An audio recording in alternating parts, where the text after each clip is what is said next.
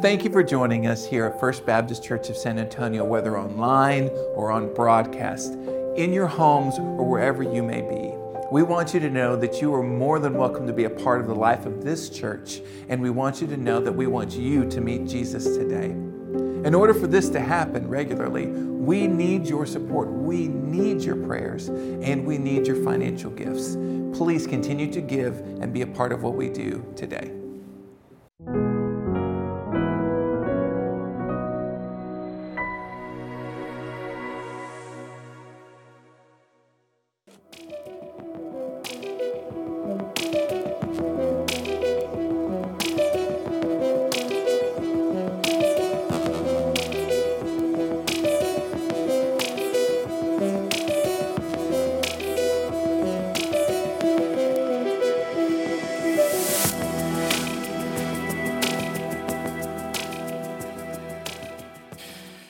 Oh, goodness gracious, that's always fun. Why don't you stand with me? We're going to read Genesis chapter 2, verses 1 and 2 with one another. Let's read together. Sometime later, here we go. Sometime later, God tested Abraham's faith. Abraham, God called. Yes, he replied, Here I am. Take your son, your only son, yes, Isaac, whom you love so much, and go to the land of Moriah. Go and sacrifice him as a burnt offering on one of the mountains, which I will show you. Let's pray. Father, thank you so much for your word, even for this startling story of Abraham's faith and your call to go. Give us eyes to hear, ears to hear, eyes to see, and the feet to obey. In Jesus' name we prayed. All God's people said, Amen. You may be seated. This story, this story was designed for immediate visceral tension for every reader to feel that tension, that major ask go, Abraham, take your son, your only son, the one that you love, and offer him as sacrifice on Mount Moriah. All along the way in this story, even when we get to verse 3, where we have this list of intentional, immediate, yet mundane acts. The next morning, Abraham got up early. He saddled his donkey and took two of his servants with him, along with his son Isaac. Then he chopped wood for a fire, for a burnt offering, and set out for the place that God had told him about. It's as if the writer, the narrator of this story, Moses, is very intentional to ratchet up that tension. There's really no need for the narrator to explain perhaps what Abraham was feeling in the moment. We don't have to wonder, we know. Uh, we know with every moment of mundane task of getting the donkey ready and chopping the wood that there was this pit in his stomach of what has God asked me to do? And if we move beyond, for many of us who've just grown up and heard this story, and if we can try to imagine ourselves thousands of years ago receiving a similar call to take our only son or our only daughter, we too would be left gripped. What is God doing?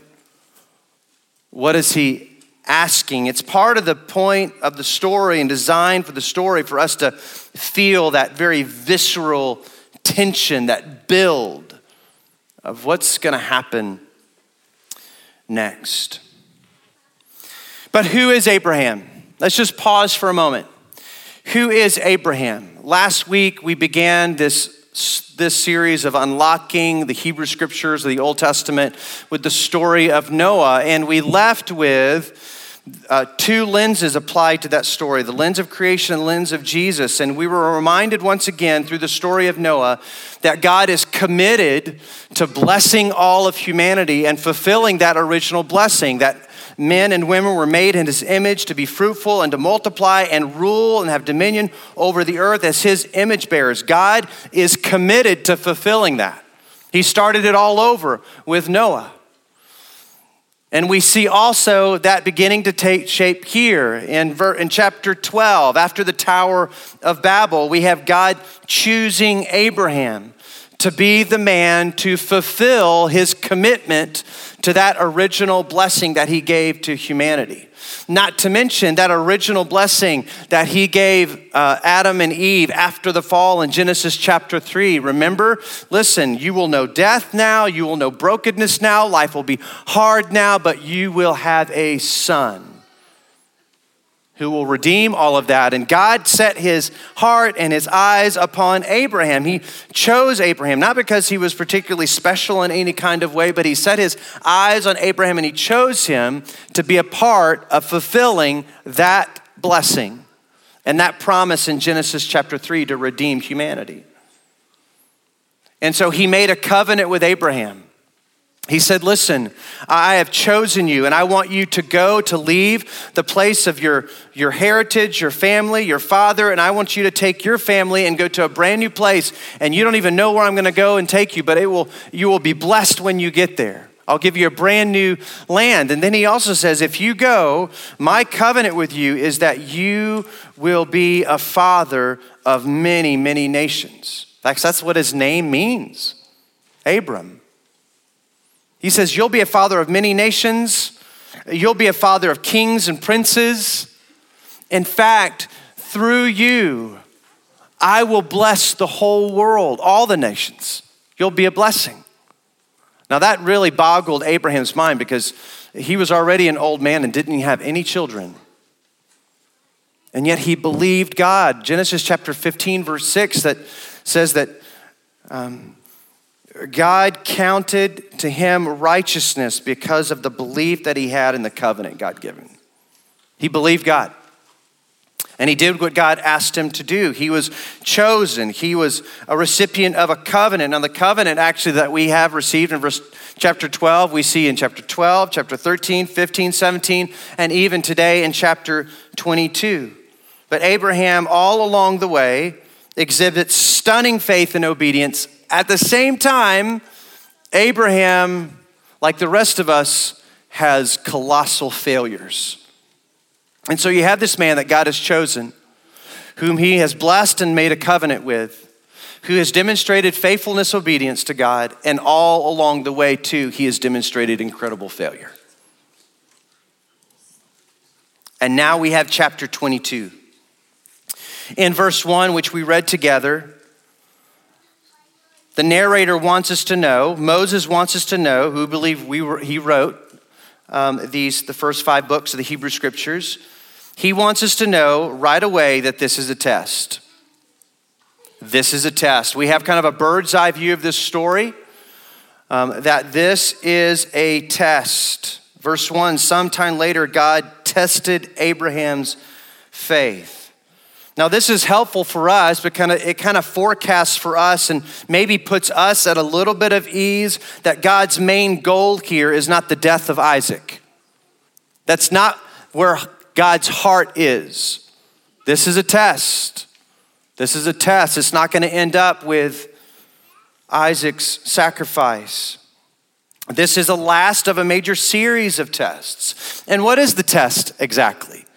Uh, the test is of Jacob's affections. Will he be devoted to God and love him more? Or will he be devoted to the life and preservation of the life of his son more? Will he trust God with his son's life? Or will he preserve his son's life? It's a test of affection. It's a test of do I believe the divine promises of God? At the same time when God is asking me to undo the promises because it's through Isaac that God's going to fulfill the blessing to the nations? Do I, do I believe the promises of God and in what God is asking me to do. How do those two fit together? It was a major test of faith and trust. It's important for us to know when we read stories like this, and even when we go through the Hebrew scriptures and the New Testament, that tests are all over the place. We see many accounts where God brings tests and hardship to a person's life. But we need to know that God never leads us into a moment of testing so that we can be led into a moment of temptation and sin. That's not God's aim. Uh, God's aim is not to test Abraham so that he might trip up. No, it's for Abraham's good. Good. In some ways, uh, tests remind us, are intended to remind us of what we have already been given and the promises of head. Uh, the test put us in situations where we have to reflect on okay, what has God already done in my life? What has He already promised me in my life? And where have I seen God honor His promises? And, and now I need to weigh those against the situation that I am. Am I going to trust Him even now? And that's the purpose of this test is Abraham Will, will you obey me and trust my promises and the things that I've already given you against what I'm asking you to do right now? Will you weigh those? Will you weigh those? Our lives are full of tests of faith, whether we hear something explicit from the Lord or not, but all along the way, um, we experience tests of faith. And it's in those moments of testing that our character is shaped, our faith is strengthened. Isn't that what God longed for after all with Abraham? The, the test, it wasn't for God, it was for Abraham. Uh, the test was to strengthen Abraham's faith, not, not because God had some need in his own character and being. No, the test was intended for this man that he had chosen and set apart, whom he had blessed. Uh, he wanted Abraham to continue to grow in faith, and he says, Okay, I'm going to give you a test, and it's a big one. But what's true of Abraham is true of us. We have faith all along the way, and we too, we encounter those tests, and those tests are for us to shape our faith, to sharpen our character. And will we trust the promises of God in the face of the challenges and the tests that we encounter? Or will we just live by our own wisdom in the midst of them? Tests everywhere. Uh, Peter the Apostle wrote about tests when he was writing the churches. Um, he says this in chapter 1, um, verses 6 and 7. He says this So truly be glad there is wonderful joy ahead, even though you must endure many trials for a little while. He's talking to a church that's beginning to taste hardship and testing. These trials will show that your faith is genuine. It is being tested as fire tests and purifies gold. Through your faith, though your faith is far more precious than mere gold. So when your faith remains strong through many trials or tests, it will bring you much praise and glory and honor on the day when Jesus Christ is revealed to the whole world. Peter says, Listen, I know you're tasting hardship and tests, but tests are good for you. They're intended for your good to sharpen, to mold, and strengthen your faith. And what's true of Abraham is true of us now. And we just don't have big tests. We do have those from time to time. We have big tests, maybe not quite so big as what Abraham was facing and asking to sacrifice his only son, but we have big tests in our life. But really, most of our lives are made up of a lot of little tests, aren't they? A lot of little tests. Um, will I, will I love my enemy? Will I love my enemy? Will I entrust this situation to the Lord? Will I, will I, will I be a servant? Or will I just take for myself? Will I be generous? Will I store up treasures in heaven or will I just store up my own treasures here on earth? Will I live by the wisdom of God or the wisdom of men? We have a lot of many tests along the way tests of forgiveness and generosity, tests of kindness and mercy and grace. And those tests are ought to be a reminder for us is has God been gracious to me? Yes, though therefore I should be gracious to them. Has God been gracious and merciful to me? I should be merciful to them. Has God been generous to me? I should be generous to them. Has God been a servant to me? It's tests a reminder of what we've been given and what we are promised. And we live accordingly. It's in those moments where we are shaped we are shaped, our character is shaped, and our faith is strengthened because it's in those moments that we see God provide the most, which we'll get to in a minute. Another major thing that we see spring up out of this story, it's unavoidable when we read through it. In fact, it's staggering. Those same mundane things that create tension in us, like what is Abraham thinking when he's cutting the wood and packing the donkey? Um, what we also see here is belief does. Belief does. It goes to work. You know, we're told um, halfway through the narrative that Abraham has been quietly assuring himself that God will provide. In verse 8 of chapter 22, here's some irony. So, up until verse 7, um, up until verse 7, there's not a word other than him, servants, you stay here. Isaac and I are going to go up and come back. There's not a word. The only word that we have in conversation between Isaac and Abraham is when Isaac breaks the silence and he says, Dad, where's the lamb that will be sacrificed when we get to the top of the mountain? But we get a, a picture of what Abraham has been stewing over. Yes, that emotional attention, tension, right, that's rising, but also he's, he's playing over in his mind the promises of God and the things that God has already done in his life. And his answer is a legitimate one. He has these profound, staggering assurances, and he tells Isaac in verse 8 he says, God will provide a sheep for the burnt offering, my son. God will provide. And they both walked on together.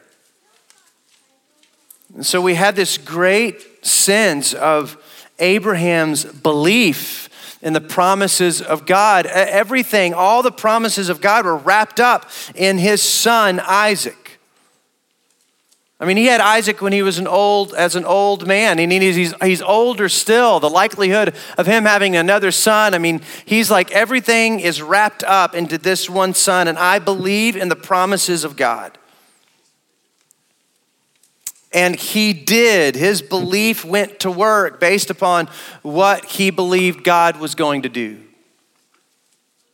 And so we have a picture. He believed that God was going to provide and make a way. We have a little more insight when we go to Hebrews chapter 11 and that hall of faith, right?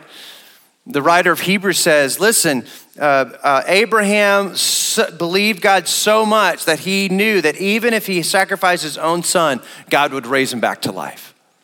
I mean, he had such incredible belief. But the, the, the incredible part of it is not just the intellectual belief, but that it went to work. The next morning, after God told him what to do, he got up early, got the donkey ready, cut the wood. It went to work.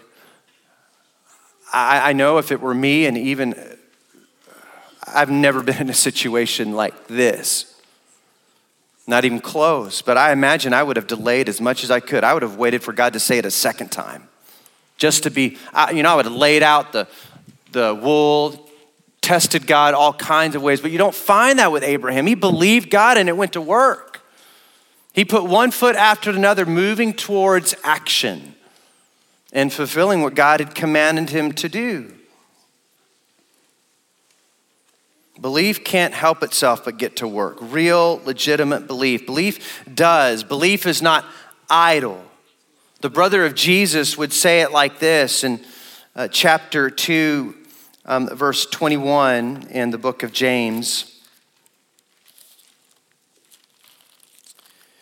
He would say it like this when he's talking about Abraham. Don't you remember that our ancestor Abraham was shown to be right with God by his actions when he offered his own, own son Isaac on the altar? You see, his faith and his actions worked together. His actions made his faith complete. The brother of Jesus says, belief and action is inseparable. You can't separate the two. Belief always goes to work. In fact, James would say that's how you know it's real. A faith that just stays up here, flutters around the heart, but never goes to work in the home, in the workplace, at school, or wherever. If it's not going to work, then the question is is it dead faith or alive faith? Because faith that, that is alive, obedience and faith is inseparable.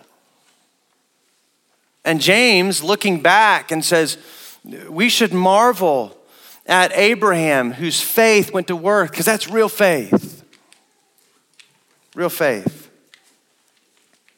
So belief does. Belief does.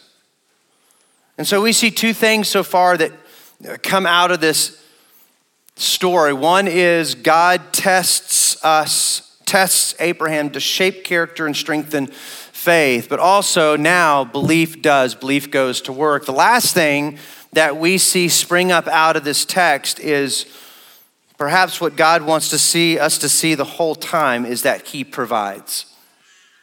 God provides. Of course, Abraham knew that. That's what his assurance was that God provides. But how does He provide? When they arrived at the place, this is verse 9, when they arrived at the place where God had told him to go, Abraham built an altar and arranged the wood on it. Then he tied his son Isaac and laid him on the altar on the top of the wood, and Abraham picked up. All of this is really drawn out on purpose. The tension is still rising. Abraham picked up the knife to kill his son as a sacrifice. And at that moment, the angel the Lord called to him from heaven, Abraham, Abraham. Yes, Abraham replied, Here I am. Don't lay a hand on the boy. The angel said, Do not hurt him in any way, for now I know that you truly fear God, that you really believe Him. You have not withheld from me even your son, your only son. Verse 13 Then Abraham looked up and saw a ram caught by its horns in a thicket. So he took the ram and sacrificed it as a burnt offering in the place of his son. Abraham named the place Yahweh Yireh, which means the Lord will provide. To this day, people still use that name as a proverb. On the mountain of the Lord, it will be provided. God provides. God came through so much so uh, that Abraham names that place as the place that God provided. God is a provider.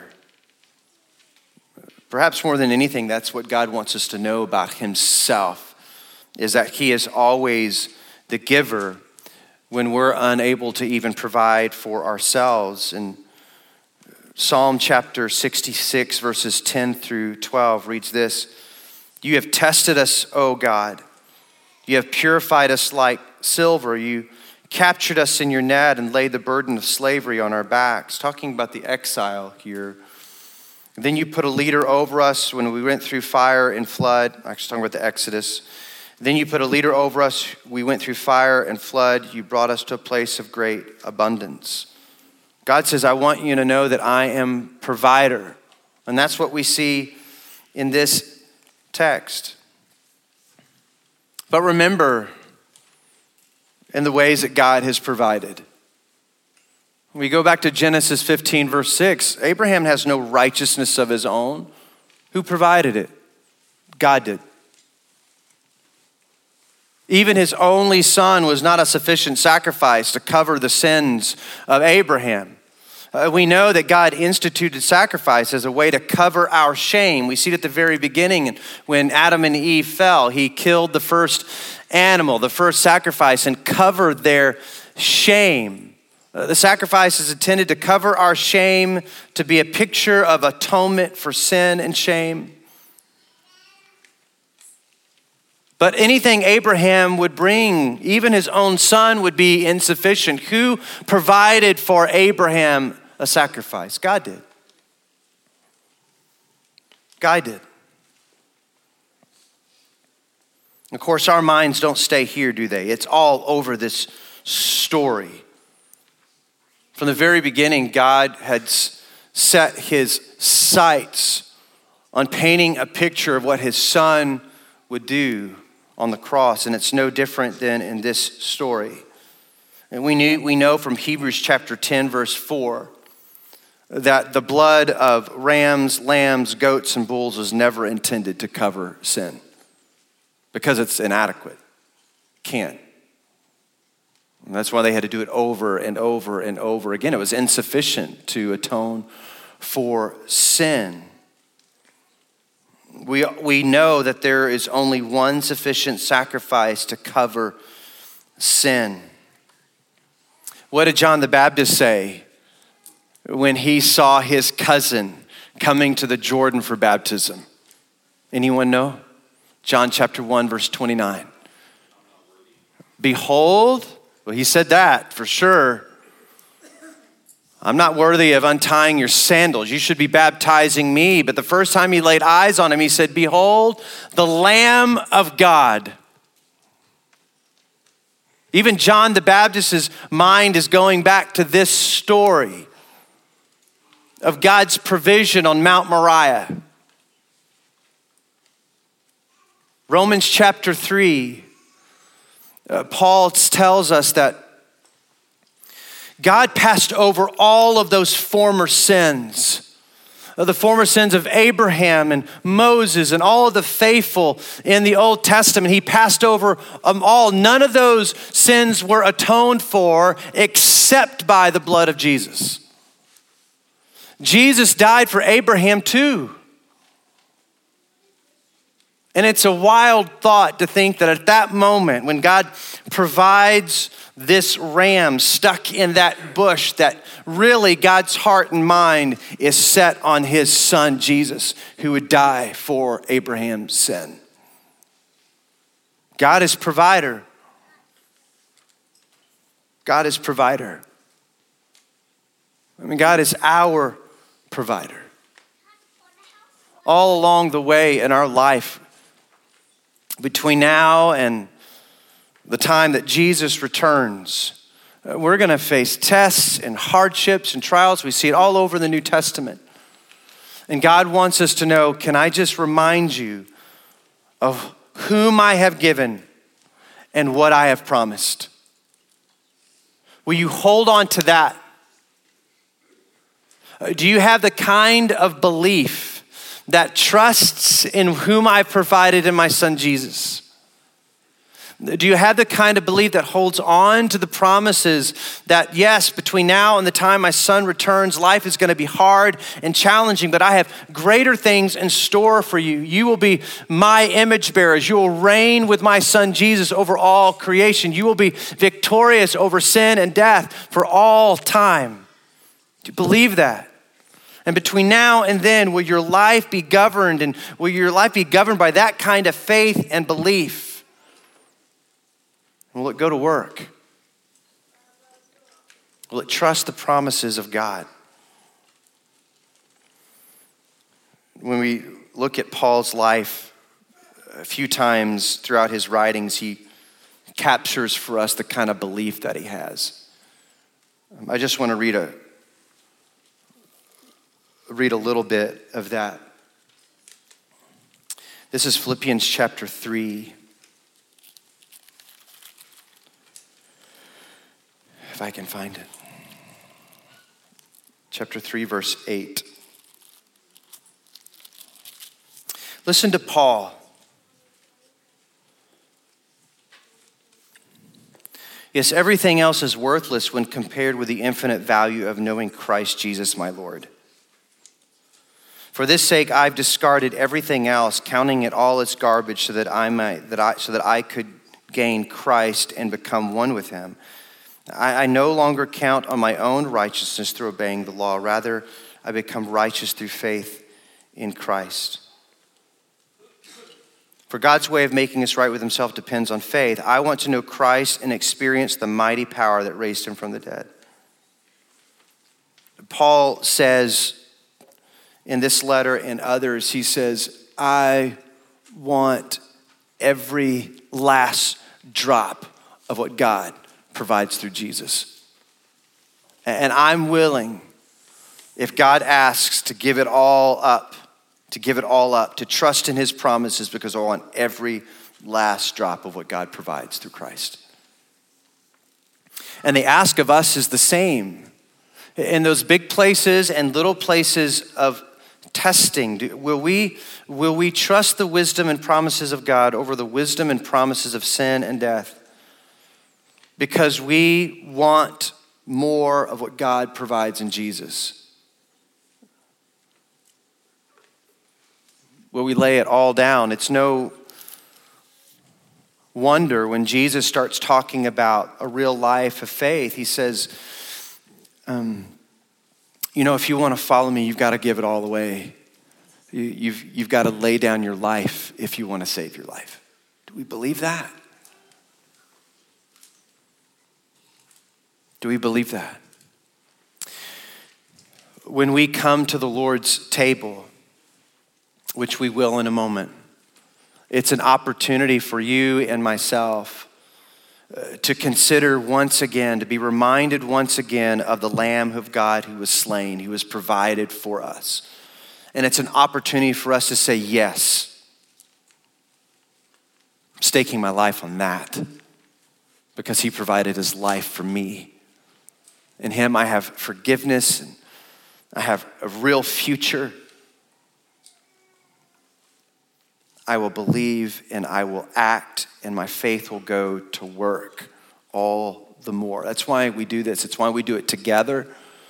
That we are called to be a people of belief that goes to work, believing in the promises of God that we have in Jesus. And every time we partake in the Lord's Supper, it's a declaration of that promise that the Lamb of God died for the sins of the world, that through faith I might know forgiveness and victory over sin, and that I might have a righteousness not of my own, but of one that has been provided for me, given. Let's pray. Father, guide us now as we remember what your Son did for us, the Lamb of God. Lord, help us to sink our teeth into the reality of what Christ has done. And Lord, help our faith and belief in that to take shape, take action in our life.